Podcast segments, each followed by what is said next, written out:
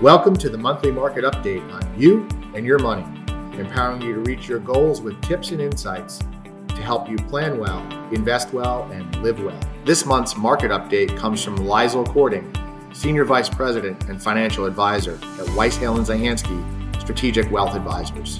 Let's dig into today's topic. Leisl, give me some news from the financial markets. Absolutely, sure. So overall, I'll talk about the um, economy a bit first, but overall, the fundamentals of the economy, Wayne, are showing signs of resiliency uh, despite some of the headlines that we're seeing.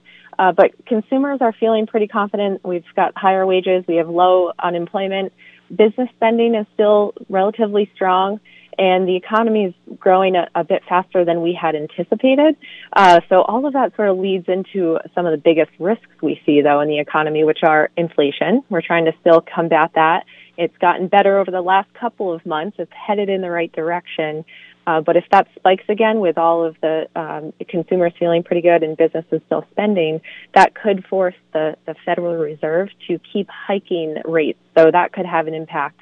Um, and then we also have still a war in, in Europe and some other conflicts abroad.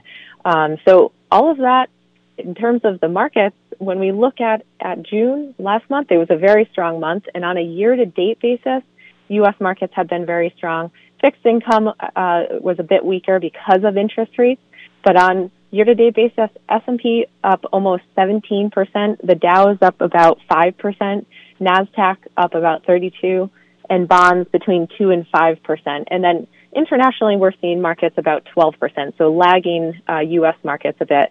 Uh, but what does this mean really for, for investors, Wayne? I, we always go back to this every time we, we talk about the markets, but we're keeping a close eye on the risk, and we're not done with the volatility that we're seeing, um, and likely we'll continue to see a rebound with some ups and downs.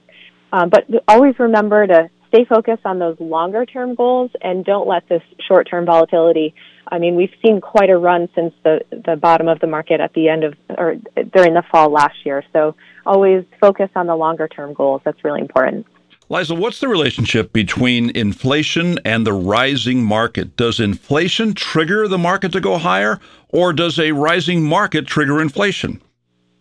Well, that's a, a good question, Wayne. Um, I, inflation is really driven by the prices of, of things um, in the both in markets and uh, just in general in, in everyday living, and so that can have a, have an impact on the overall uh, increase in, in revenues and businesses and, and things like that. Um, so it does have an impact on it for sure.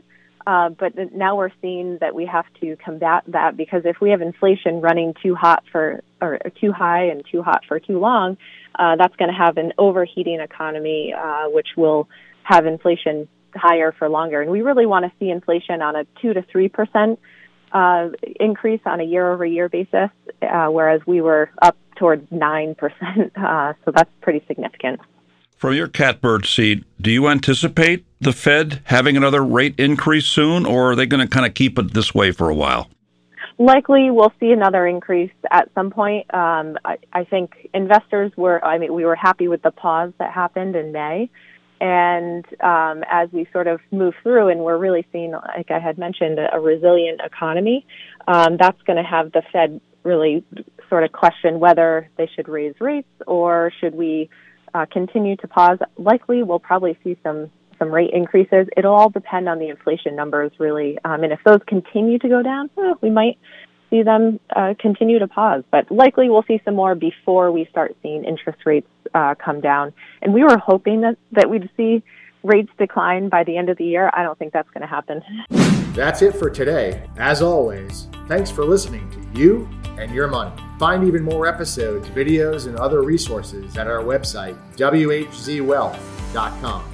Be sure to come back next week for more tips to help you live fearlessly and pursue your financial and life goals. Until then, live well. Weiss Hale and Zahansky Strategic Wealth Advisors offer securities and advisory services through Commonwealth Financial Network, member FINRA, SIPC, a registered investment advisor. Fixed insurance products and services offered through CES Insurance Agency. They practice at 697 Pomfret Street, Pomfret Center, Connecticut 06259 and can be reached at 860 928 2341. Weiss Hale and Zahansky Strategic Wealth Advisors do not provide legal or tax advice. The tenured financial services team strives to support clients in achieving their financial life goals. For more information regarding wealth management and customized financial planning with Weiss Hale and Zahansky Strategic Wealth Advisors, please visit www.whzwealth.com.